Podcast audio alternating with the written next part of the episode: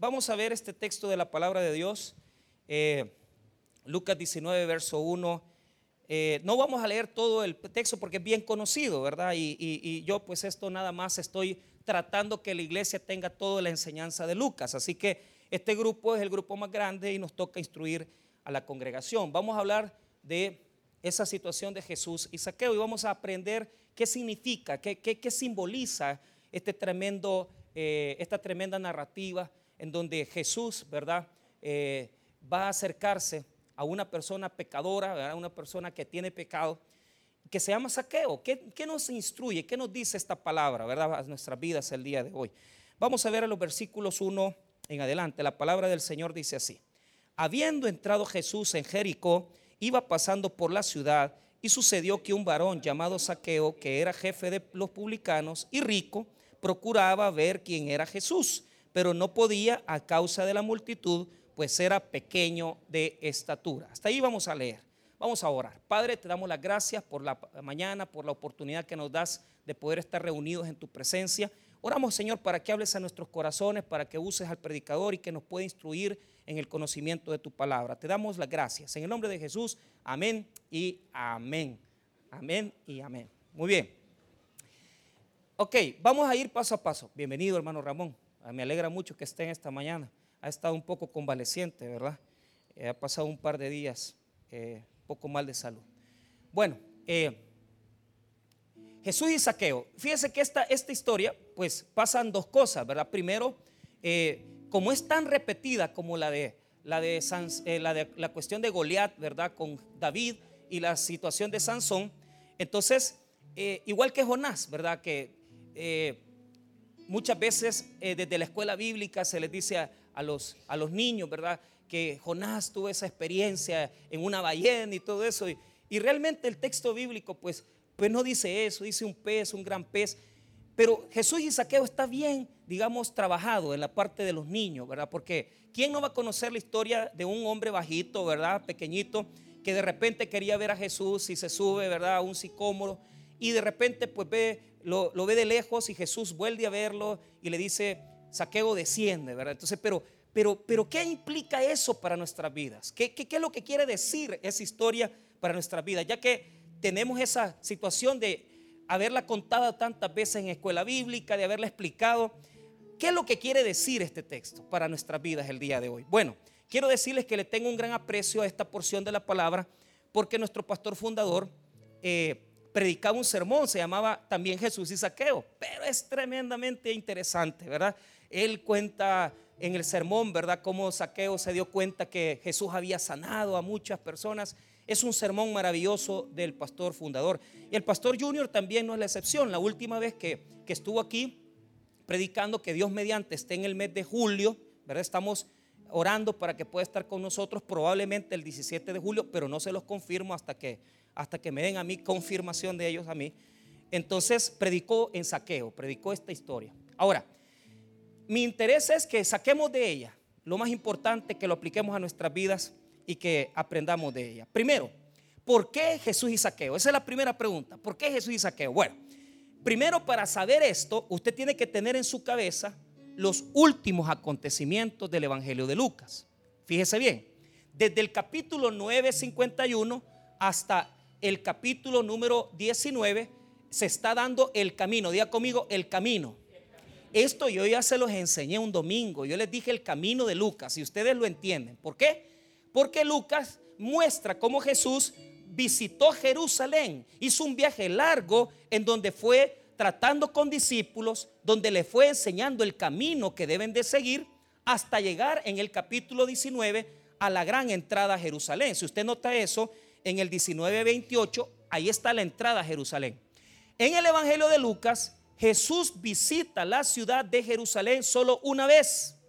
Pero en el Evangelio de Juan, la Biblia nos revela que Jesús estuvo en tres fiestas diferentes en Jerusalén. En el Evangelio de Mateo se nos dice que la última semana estuvo cerca, pero, pero o sea, llegaba y se salía, no se quedaba ahí. Ahora, Jerusalén en el Evangelio de Lucas es un solo camino. Diga conmigo otra vez, camino. ¿Por qué? Porque si usted agarra desde el 951 y lo comienza a leer hasta el 19, se va dando cuenta que ahí están las obligaciones, ahí están las responsabilidades, ahí está el camino que el discípulo tiene que seguir. Ahora, para cerrar, diga conmigo cerrar la enseñanza del camino, Jesús y Lucas nos van a dar una enseñanza que es saqueo. Y Jesús, Jesús y saqueo. ¿Por qué? o sea, la pregunta es ¿por qué va a poner a Jesús y saqueo? Mira, te lo voy a explicar eh, rápido, pero antes de eso, ¿verdad? ya te expliqué más o menos por qué está ahí. Ahora, veamos los últimos acontecimientos. Primero, tenemos un señor, un caballero, que dice la escritura que era un joven rico. En el capítulo 18, verso 18, ahí está, mire, el joven rico. ¿Qué le pasó al joven rico? El joven rico no pudo dejar sus bienes, no pudo dejar sus riquezas y dársela a los pobres para seguir a Cristo. Entonces, el 18, 18 me enseña a mí, me enseña a mí que este rico no quiso dejar los bienes materiales para seguir a Jesús. Entonces, al final de esa historia, el escritor Lucas nos va a dar una reflexión que es bien interesante. Note conmigo el 18, 26. Lea conmigo. Y los que oyeron esto dijeron, ¿quién pues podrá ser salvo? Muy bien, esa es la pregunta. Veamos el versículo 27. Él les dijo, lo que es imposible para los hombres es posible para Dios. 28. Entonces Pedro dijo, he aquí, nosotros hemos dejado nuestras posesiones y te hemos seguido. Y él les dijo, de cierto digo que no hay nadie que haya dejado casa o padres o hermanos o mujer o hijos por el reino de Dios que no haya de recibir mucho más en este tiempo y en el siglo venidero la vida eterna. Ok, ¿cómo termina esta historia? Nos termina diciendo que, oiga bien, que este joven rico no quiso dejar las posesiones para seguir a Jesús. Y la pregunta teológica que se hace el 26 es, ¿quién pues podrá ser salvo? O sea, si este que tiene dinero no quiso dejar las posesiones por seguir a Jesús, entonces, ¿quién podrá ser salvo? ¿Por qué? De aquí nace este dicho de Lucas, del, versículo 25. Mira el 25. Porque es más fácil pasar un camello por el ojo de una aguja que entrar un rico en el reino de qué? O sea, para que un rico se convierta, Lucas dice, difícil. Porque tiene muchas posesiones. Tiene mucho dinero. Porque tiene tanto que no puede dejar tiene tantas cosas que tiene que abandonar y para seguir a Jesús le es muy difícil. Entonces, vuelvo a repetir la pregunta teológica. ¿Quién pues podrá ser salvo? Vuelva a repetir conmigo. ¿Quién pues podrá ser salvo? Volvamos a decir. ¿Quién pues podrá ser salvo? La respuesta es el capítulo 19, que es Jesús y saqueo. Primero nos dice el 18 que es bien difícil que un rico entre al reino de los cielos. Amén. Pero el 19 es la respuesta. ¿Por qué? Porque entonces los ricos no se pueden convertir. ¿Cómo no? Porque Saqueo era rico. Y se convirtió al Evangelio. ¿Y sabe qué? Entró al reino de los cielos. O sea que sí se puede ser salvo. O sea que sí se puede dejar los bienes. O sea que sí se puede abandonar los bienes para seguir a Jesús. Porque Saqueo lo va a hacer. Amén, hermanos. Ahora, ¿quién pues podrá ser salvo? Respondamos, Saqueo. Que es rico. Diga conmigo, rico, publicano y pecador. Mire, está refundido. O sea, este señor, para que lo salve a alguien, ¿quién lo va a salvar? Si mira, primero es eh, eh, eh, o sea, extorsiona. Porque es publicano. ¿Qué es un publicano? Un publicano era un judío que trabajaba para Roma cobrando impuestos. Entonces, note esto. Si, por ejemplo, en la zona de la estación habían 20 casas y en las 20 casas se debían mil dólares de impuestos, Saqueo compraba la deuda, pero no les cobraba mil pesos, les cobraba tres mil dólares a cada uno. Imagínate qué tipo de señor este que le cobraba a la gente más de lo que debía. no les cobraba los impuestos cabales, sino que les aumentaba y se cobraba de eso. Por eso es que eran detestados. Los publicanos, hermano, óigame bien, eran tan detestados como los samaritanos. No hay nada que un judío odie más que un samaritano. Y después de un samaritano, un publicano. ¿Por qué? Porque el publicano cobra para Roma los impuestos. Entonces la gente lo veía primero como pecador, segundo como un extorsionista y tercero como, ¿cómo podemos contemporanizar nosotros eso? A veces, hermano, Sabemos que hay personas que se han dedicado a estar en grupos delictivos y, nos da miedo y nos da pena, ¿verdad? E, e, esa expresión de, de quién se va a acercar a estas personas es lo que sentían los judíos. No, hombre, meterse con un publicano era lo peor, hermano. Era meterse con lo peor de la sociedad. Un extorsionista. Alguien que cobra más. Alguien que tiene sociedad con Roma. O sea, los judíos lo detestaban. Lo detestaban. Ahora, note esto cuando usted ve en la, en la Biblia estas características unidas, porque vuelvo a repetir, la enseñanza de Jesús y Saqueo nos va a decir tres cosas que era Saqueo. Primero que era publicano, después que era rico y después pecador. Vea conmigo el versículo capítulo 19, versículo número 2. Y sucedió que un varón llamado Saqueo, que era jefe de, ¿de qué? De los publicanos y rico. Ahí dice, o sea, y rico quiere decir peor. O sea, ya por ser publicano era malo. Pero no solamente es publicano, es jefe de la pandilla. Porque es jefe, o sea, él es el que manda ahí y es el peor de todos. ¿Por qué? Porque el versículo, si usted lee conmigo rápidamente, mire lo que dice la gente de saqueo. En el versículo 7, 19, 7. Al ver esto, todos murmuraban diciendo que había entrado a posar con un hombre, ¿qué? O sea, cuando lo vieron, mira, Jesús se mete con pecador, mira, se metió con público. O sea, ¿qué quiere decir que era pecador? Que era peor, pues. O sea, además de ser publicano, era un pecador que no tenía derecho a entrar al templo, que no se congregaba, que no llegaba al culto, que no adoraba. ¿Por qué? Porque tenía prohibida la entrada al templo. Eso quiere decir que era pecador. No podía entrar al templo. O sea, Imagínate cómo estaba de mal. O sea, Saqueo, hermano, es un vil pecador, es un pecador, tremendo pecador, es un pecador tres veces pecador. Es malo. Pero Lucas le agrega esa, esa, esa, esa, esa adición, dice, y rico. Y en el Evangelio de Lucas, los ricos no se salvan. ¿Por qué? Porque no le dan espacio al reino. Entonces, note la opinión que tiene Lucas de los ricos. Esto yo, esto yo ya lo voy a explicar porque yo ya lo he explicado. Lo que pasa es que usted se le olvida. Entonces, note esto. Veamos el concepto que tiene de los pobres Lucas. Primero, sin perder Lucas 19, vaya conmigo a Lucas 6, verso 20. Esto yo ya lo he enseñado a mi iglesia, yo ya lo he predicado esto. Lucas 6, 20. Para, Lucas, los pobres tienen preeminencia. A mí me enseñó un maestro en la Universidad Luterana, el licenciado Miguel Guzmán. Él era un teólogo de la UCA. Y él decía, señores, los pobres son el punto teológico de la revelación. Ahí es punto teológico donde Dios se revela. Porque muchas veces la gente piensa que por ser pobres, ya, ya, ah, es pobre, es salvo. No, o sea, ya voy a explicar eso. Lucas 6:20, pero la opinión que tiene Lucas de los pobres es que son favorecidos porque ahí entra el Evangelio, porque ellos se convierten al Evangelio. Ahora, mire lo que dice el 20.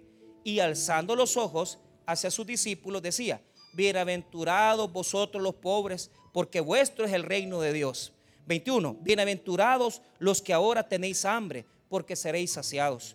Bienaventurados los que ahora lloráis, porque reiréis. Ahora, bienaventurados seréis cuando los hombres os aborrezcan y cuando os aparten de sí y os vituperen y desechen vuestro nombre como malo por causa del Hijo del Hombre. Ahora, note esto. Los pobres, mire bien, primero, tienen hambre. Después, los pobres lloran. O sea, esas dos cosas en el versículo 21 dice, bienaventurados los que ahora tenéis hambre. El hambre provoca llanto.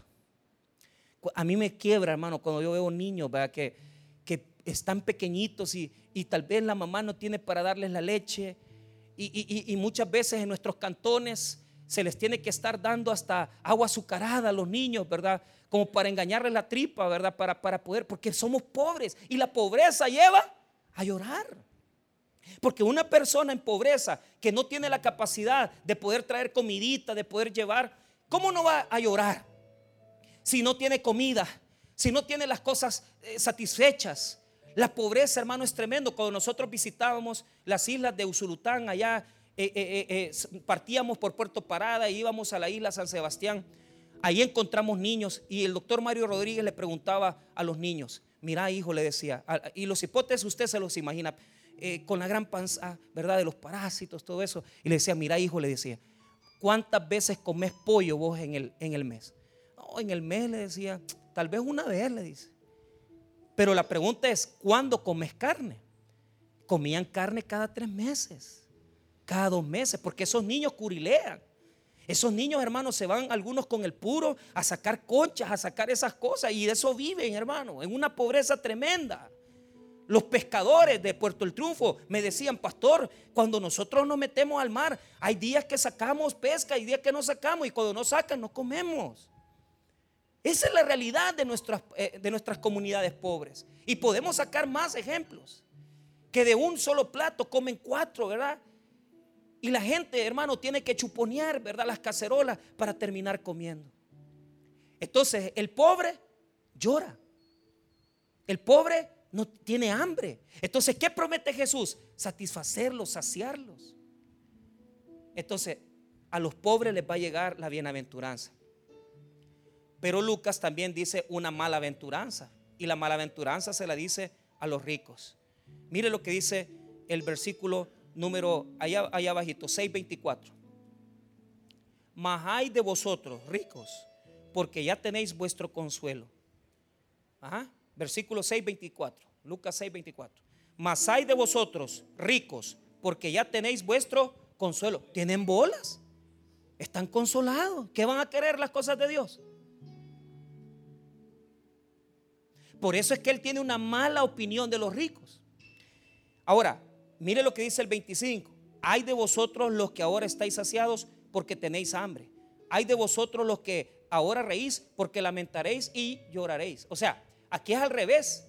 Los que en este momento están saciados van a tener hambre. Y los que en este momento están riéndose van a llorar.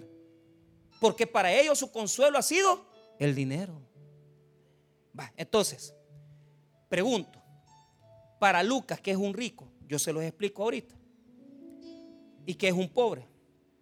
Un rico es una persona que no piensa, oiga bien, no piensa en su destino. Porque usted está tan lleno de, bienestar, está tan lleno de, cosas, que a usted se le olvida que se va a morir. Y usted no está preparado. Pero ¿sabe cuál es el, el punto? Lucas trabaja a los pobres y los ricos, pero hoy nos hemos dado cuenta de algo. Hay pobres aquí que tampoco piensan en su destino. Aquí hay personas que ganan el mínimo, pero de Dios no se acuerdan. ¿Sabe por qué? Porque la, la distinción no es ser pobre ni rico. La distinción es que si aunque vos ganas 300 pesos, pero si en tu corazón no pensás en Dios, vos estás condenado. Nadie se va a salvar por ser pobre o rico. Se van a salvar por creer que Jesús es el Señor de sus vidas. Ahora, a los ricos les cuesta más. Porque tienen tanto, y mire la palabra que voy a usar, están llenos de qué? De todo. Nosotros nos hicimos amigos de un diputado que hace años fue diputado, pero él tenía mucho pisto en Usulután. Entonces, mira, yo no sabía cómo era esto y se lo voy a explicar. Un día sábado, nosotros llegamos a su rancho, nos invitó y de repente, hermano, voy viendo primero una gran lancha que tenía ahí, después dos motos acuáticas una casa que valía, ¿qué? 700 mil dólares. Ahí.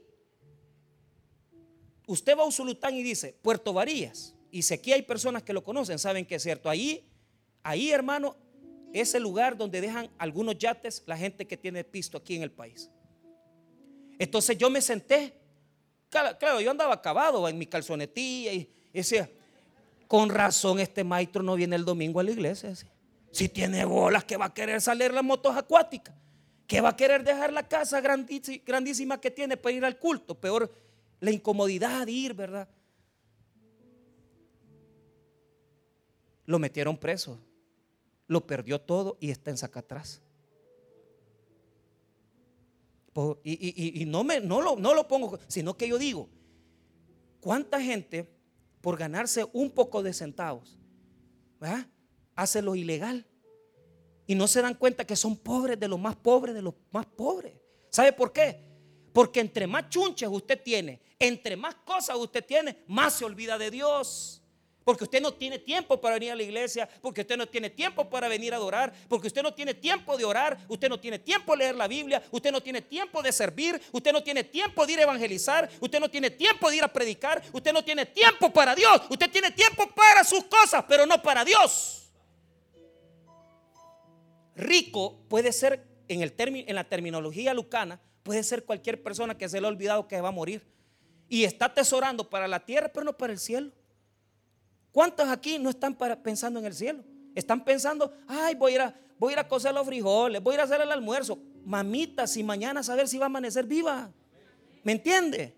Y va a colgar los, las chancletas, los caites, ¿me entiende? ¿Ah? Los tenis, todo lo va a colgar. ¿Y usted qué está haciendo? Bien, el domingo ¿qué hace? Vacilo, voy allá a Plaza Mundo, voy a San Salvador. Bueno, Señor, dedíquese a las cosas celestiales. Sírvale al Señor. Al Cerro de las Pavas voy todas las semanas. Y ahí hay de todo. Hay novios, hay embrujos, hechizos. Ahí hay de todo, hermano. Yo por hoy ya no quiero ir a correr ahí porque me asusté un día. De tantos carros parqueados, polarizados. Sí, no crea que de los espíritus, ni tampoco de, la hechicería. Pero mire, mire lo que le voy a decir. Óigame bien, óigame bien. ¿Cuántos aquí no tienen tiempo para Dios? Así honestamente. Y dice, yo no tengo tiempo para... Yo solo el domingo puedo. Por eso estamos como estamos. Sos un rico. Acabado. Si no tengo pito, pues sí, imagínate, tuvieras. Imagínate Dios te diera ya en la cuenta del banco un millón de dólares, te inyecto. ¿Qué harías con un millón de pesos? Ah, me voy de, me voy de viaje. Ah, no. ¿Qué, ¿Para qué vas a ocupar un millón de dólares? Ah, voy a bendecir al pastor, le voy a dar una ofrenda. un estorbo sería un millón de pesos en tu vida, porque si ya te da Dios un millón, si ahorita que ganas 500 pesos no venías a servir, cuando tengas un millón de pesos te vas a olvidar de Dios. Por eso es que no lo tenés, incluyéndome yo. Ay, el pastor, ¿dónde anda? En Miami. En Miami de Mariona. Pero ¿cuál es el punto? Entre más chunches uno tiene, uno saca a Dios de su vida. Uno saca a Dios de su vida. Entonces saqueo es eso. Lo que quiere decir el verso, si usted regresa conmigo al 19, versículo número 2, quiere decir que es imposible salvarlo. 19.2, note otra vez, todas las distinciones que se le da a Saqueo. Note, 19.2. Y sucedió que un varón llamado Saqueo, que era jefe de los publicanos y rico, o sea, cuando dice y rico quiere decir condenado. O sea, pone atención, publicano, ya es extorsionista. Rico, está atado a los bienes materiales. Y pecador, no viene al culto. No, hombre, se está chamuscándose este señor. O sea, no tiene posibilidades de salvarse no tiene posibilidades de ser salvo, no puede salvarse. No puede salvarse. No puede. Pero mira, aquí es donde comenzamos a hacer la evaluación. Para poder yo entender lo de la subida al palo, al sicómoro, que en el texto griego es una higuera. Es una higuera. La higuera, en este, en este caso, eh, eh, este árbol tenía, hermano, ramas fuertes, gordas y era, era bajito, no crea que era un gran palo. Usted no se imagina saqueo, ¿verdad? Ay, que como que es miquero bajando coco, ¿va? No, o sea, el palo era, era, era algo alto, pero, pero el problema es que las ramas las tenía abajo y era fuerte. Entonces, con facilidad usted subía, usted subía. Entonces, pero ¿cuál es esta cosa? Quiero que note dos detalles. Uno, saqueo en la primera parte de la enseñanza no habla nada. no habla nada. Solo mira. Solo mira. ¿Por qué les quiero dejar claro eso? Porque aquí hay un detalle que faltaba. Mire el versículo 3, nótelo. Procuraba ver quién era Jesús, pero no podía a causa de la multitud, pues era pequeño de estatura, era retaco. Era retaco, o sea, era enano, igual que yo. Entonces, mire bien, era pequeñito, o sea, eso no lo, no, no lo dijo al principio. Es publicano, es rico, pero además su estatura es pequeña, no le da la altura. Y había multitudes y él quería ver. Y yo, yo me imagino que saltaba. Cuando yo era joven, no, ya no soy joven. A mí siempre me gustaron, no le van a decir a mi esposa, la muchacha más alta. Entonces yo me ponía una, yo me compraba una botas Caterpillar y le ponía, les ponía cartón. Y ya me veía así. Pero cuando me quitaba las Caterpillar, pero yo siempre aspiré a volar, menos mal que mi esposa es un poquito más chiquita. Ahí me siento alto yo. ¿ah? Pero, pero escuche bien, Saqueo ve sus, oiga bien, ve sus imposibilidades, ve sus obstáculos. ¿Qué es lo que ve? Sus obstáculos. Diga conmigo obstáculos. Él, él ve, él sabe, soy pequeño, la multitud está frente de mí. Yo quiero ver a Jesús y no lo puedo ver. Entonces, quiero que note esta apreciación teológica del verso 3, porque eso me lo salté, me lo salté eh, adrede, para que usted entienda qué es lo que quería ver Saqueo. ¿Qué es lo que quería ver Saqueo? Mire lo que dice el 3. Procuraba ver a Jesús. Procuraba ver a Jesús. No, no, no. Procuraba ver quién. Diga conmigo, quién. ¿Qué es lo que quería Saqueo? Saber quién es Jesús. Él no quería ver cómo era. Él no quería ver cuál, cómo es su barba. Él no quería ver cómo es su pelo. Eso es lo que tendríamos que tener todos en nuestro corazón. Saber quién es Jesús. Lo que él quería es ver lo que Jesús tenía dentro, lo que él era como ser humano, como Dios. El hombre, hermano, aunque sabe que Jesús es el Señor, no quiere ver quién es Jesús. La gente se conforma con venir a la iglesia a ver a Jesús. Porque la gente dice, vamos a la iglesia, vamos a decir, pero ¿sabe cuál es el problema? No profundizan. Este Señor quería ver quién era Jesús. No quería ver a Jesús. Él no quería verlo de lejos. Él quería conocerlo. ¿Cuántos quisieran conocerlo? Ese es el anhelo más grande de nosotros. ¿Sabe cuál es el problema de nosotros? No vencemos los obstáculos. Es que mire, pastor, yo tengo que trabajar. Venza los obstáculos porque usted lo que quiere es conocer a Jesús. Mira que estoy enfermo. Venza los obstáculos. El hermano José Isabel gran servidor de la iglesia que me tocó pastorear en Usulután. A veces llegaba con las piernas llagadas de la diabetes. Y, cuando terminaba el culto venía y me decía, pastor, mire, ando un poco dañado, un poco dañado. Se levantaba el pantalón, hermano. Sábila se ponía en las llagas. Y con diabetes y le podían haber amputado fácilmente un pie. Mire, me dijo, ¿y por qué vino, hermano Isabel? No venga, quédese en su casa. No, pastor, es que le tengo que servir al Señor. ¿Y cuántos aquí tienen las piernas bien buenas? Y solo obstáculos. Y que no puedo. Y que el domingo no puedo. El otro domingo voy a estar aquí. Que a Dios no le importa eso. Lo que usted quiere saber quién es Jesús. Lo que usted quiere es conocer quién es Jesús. Lo que usted quiere es estar más cerca de Jesús. No importa el obstáculo que te plantea la vida. Tú lo que tienes que hacer es romper los obstáculos y acercarte al único que tiene la solución de tus problemas, que es Jesucristo, el Hijo de Dios, nuestro Señor. Acércate a Él. Acércate a Él. Rompe los obstáculos, quiebra los obstáculos, quita los estorbos y métete con Jesús. Él te va a bendecir. Aquí hay mucha gente que dice, es que yo tengo impedimentos, es que yo no tengo, es que yo no puedo, es que a Jesús no le importa. Lo que Él quiere es que usted venga a adorarle. Lo que Él quiere es que usted venga a exaltarle. Lo que Él quiere es que usted venga a ponerlo en el lugar que merece. Saqueo no quería ver a Jesús, quería ver quién era Jesús, conocer a Jesús. Mire, si ustedes fueran verdaderamente pobres en espíritu, se rebuscarían por apuntar, se rebuscarían por venir a, Romanos, a aprender de la salvación. Y si chancecito el jueves, me vengo a aprender de la salvación. ¿Por qué? Porque Jesús, hermano, está a las puertas. ¿Ah? Y no sabemos cuánto tiempo vamos a vivir más. Mire, hace, hace 12 años, hace 12 años, yo pastoreaba, el pastor Guido estaba súper joven, Eric estaba súper joven, yo estaba súper joven.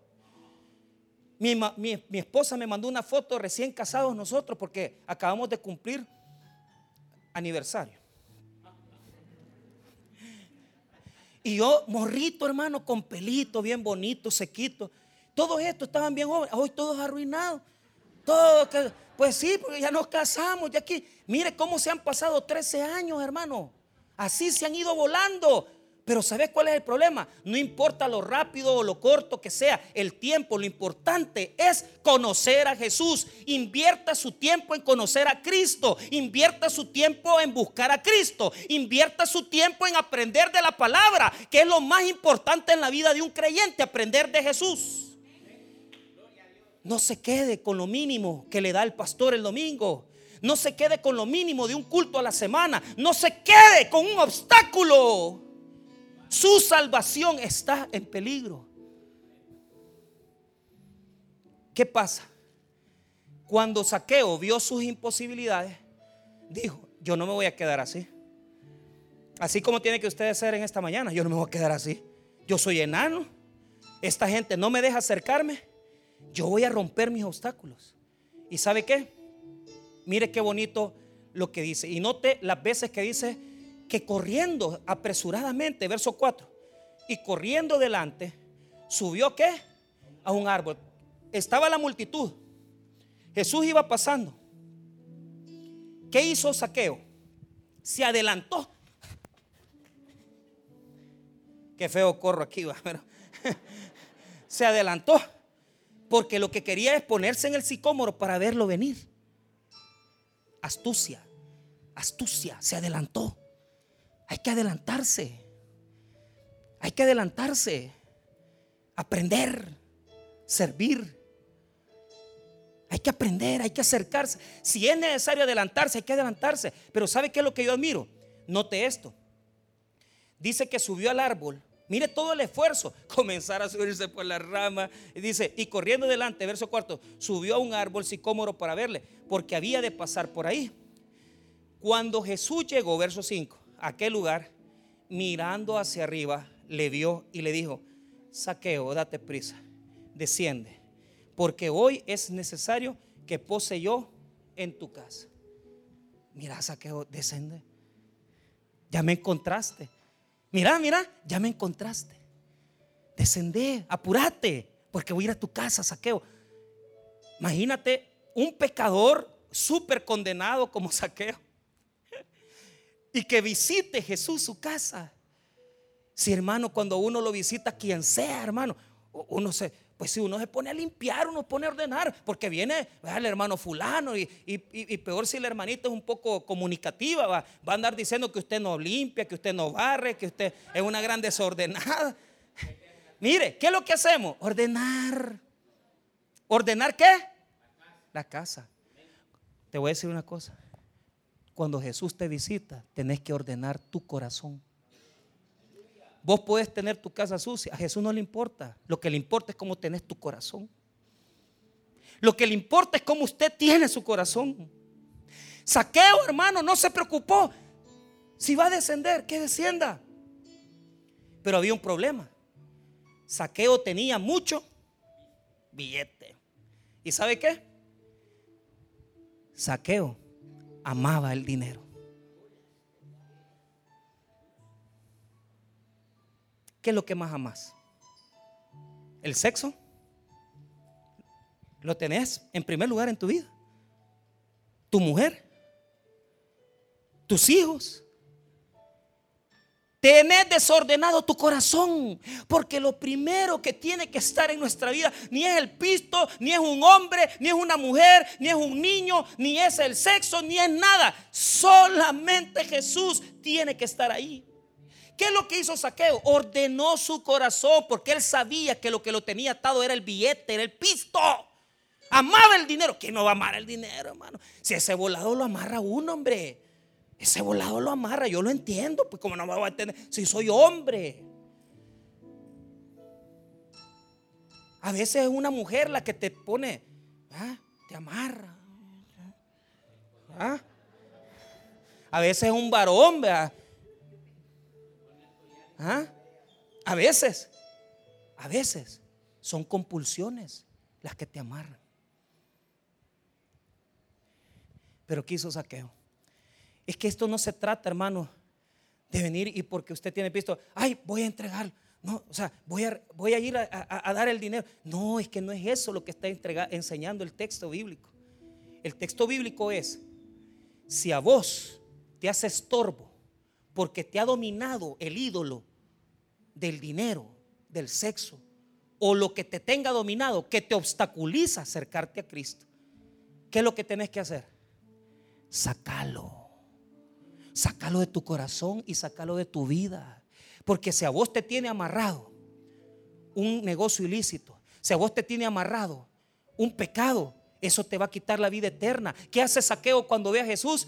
Se da cuenta que su corazón está en desorden y que él tiene que sacar todo lo que le hace estorbo de su vida. Porque él sabía que con la plata que él tenía, tenía mucho estorbo para seguir a Jesús. Y dijo, no señores, voy a hacer dos cosas. Primero, mire lo que dice el versículo, cuando él descendió, versículo 8. Entonces Saqueo, puesto en pie, dijo al Señor, mire bien, he aquí, Señor, la mitad de mis bienes doy a los pobres.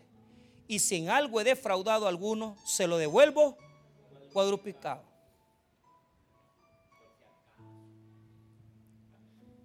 Oí lo que dice.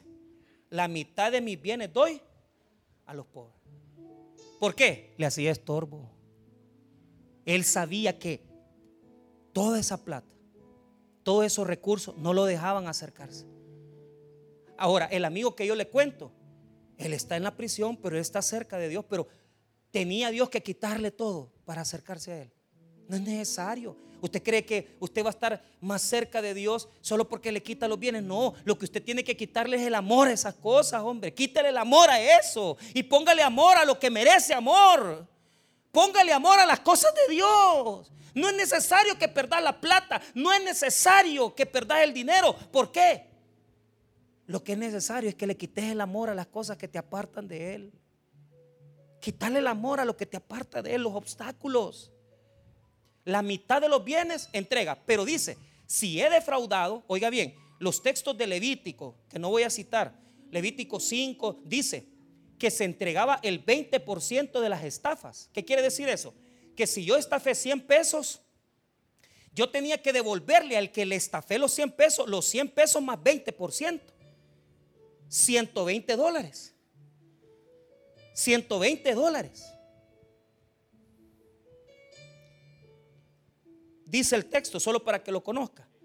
O todo aquello sobre lo que se jura en falso, lo restituirá completamente a quien le pertenece y añadirá a ello, oiga bien, la quinta parte de su valor en el día de su sacrificio de reparación. O sea, la quinta parte es el 20%, Levítico 5:24.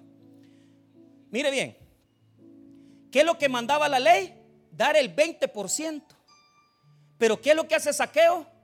Da cuatro veces más de lo que había estafado. Es que él no entregó el pisto para ser salvo, él entregó el dinero porque sabía que eso lo amarraba. Y cuando viene Jesús a tu vida, lo que vos tenés que hacer es escarbar. Y, si ese es un obstáculo en tu vida para servirle, vos tenés que sacarlo, vos tenés que moverlo. Vos tenés que quitarlo porque no puede haber obstáculo que te ponga una barrera para acercarte a quien es tu Salvador. Y yo digo esto, hermano, poneme atención yo he aprendido algo. Yo he aprendido que Jesús lo llena todo, hermano. Y cuando vos te llenás de Jesús, cuando vos te llenás de Jesús, cuando vos te llenás de Jesús, no hay nada que compita con Él. Llenate de Jesús. Sacá, quita, mover lo que te impide. Porque le voy a decir esto. A mí me da tristeza que aquí hay personas que están al mínimo por ciento. Podrían hacer más. Podrían hacer más. Pero están a la mitad. Aquí ah, la mitad y cuatro veces más. Amarrado, aferrado. Soltalo, sacalo de tu corazón, sacalo de tu vida. ¿Sabes por qué? Porque para cerrar, yo hice todo este recuento por algo. Porque el escritor lucano hace una comparativa. Diga conmigo comparación. Aquí nos da el ejemplo de un rico cuyo obstáculo de su vida es la plata, porque tiene tanto, tiene tantos bienes que le llenan su vida que tiene que despojarse de ellos para seguir a Cristo. Yo les dije al principio, en el capítulo 18 estaba el joven rico. El joven rico, su Dios era el dinero. Pero este muchacho pudo haber llegado a ser un gran apóstol. Pero ¿sabe cuál es el problema? Por no soltar las cosas que lo, que lo amarraban, no llegó a ser un gran apóstol. Y en la Biblia se conoce como un joven desconocido que no tiene nombre. El joven rico dice, no tiene nombre. ¿Sabe por qué? Porque así pasa un montón de gente en la iglesia. Que cuando Jesús les dice, deja lo que te está amarrando, entrega lo que te está amarrando, no lo dejan. No lo dejan.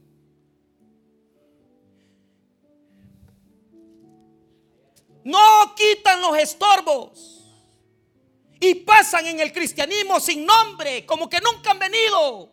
Porque si viniste a esta iglesia 20 años, pero nunca has entregado nada de tu vida, como es el amor y la pasión por Cristo, entonces no has hecho nada 20 años. No has hecho nada. Y has pasado en esta iglesia como el joven rico, engañado. No, dijo, tengo mucho. ¿Cómo voy a dar esto? No me voy a sacrificar. ¿Cuánta gente puede pasar por la iglesia como un joven rico sin nombre? ¿Y cuántos pueden pasar como saqueo? Claro, él entregó la mitad y se guardó la otra mitad porque tenía que pagar las indemnizaciones. ¿Sí? Ahora, pero ojo con esto. Ojo con esto, pagó las indemnizaciones. Pero mira, él hizo más pisto. Porque cuando vos tenés a Jesús, Él no te va a robar nada. Nunca te va a robar. Vos le vas a dar una hora y media. Él te va a dar más años de vida. Vos le vas a venir a adorar aquí una hora. Eso no es nada. Si Dios te puede dar más. Vos le das 50 pesos. No, hombre, si Dios no se queda con nada, Dios te da el triple. ¿Ah? ¿Vos crees que Dios te va a robar? Vos crees que Dios te va a robar a vos si vos no sos nadie, no tenés nada. Él lo tiene todo. Él es el dueño de la riqueza. Entregate a Él. Entregate a Él. Él tiene la más maravillosa vida para ti. Él tiene la más maravillosa riqueza para ti. Él tiene la más grande bendición si logras quitar los obstáculos que te roban la bendición.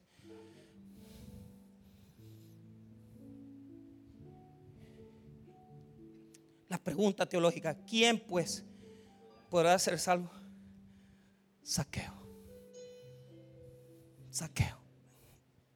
Que entendió y entregó. Y estaba bien perdidito.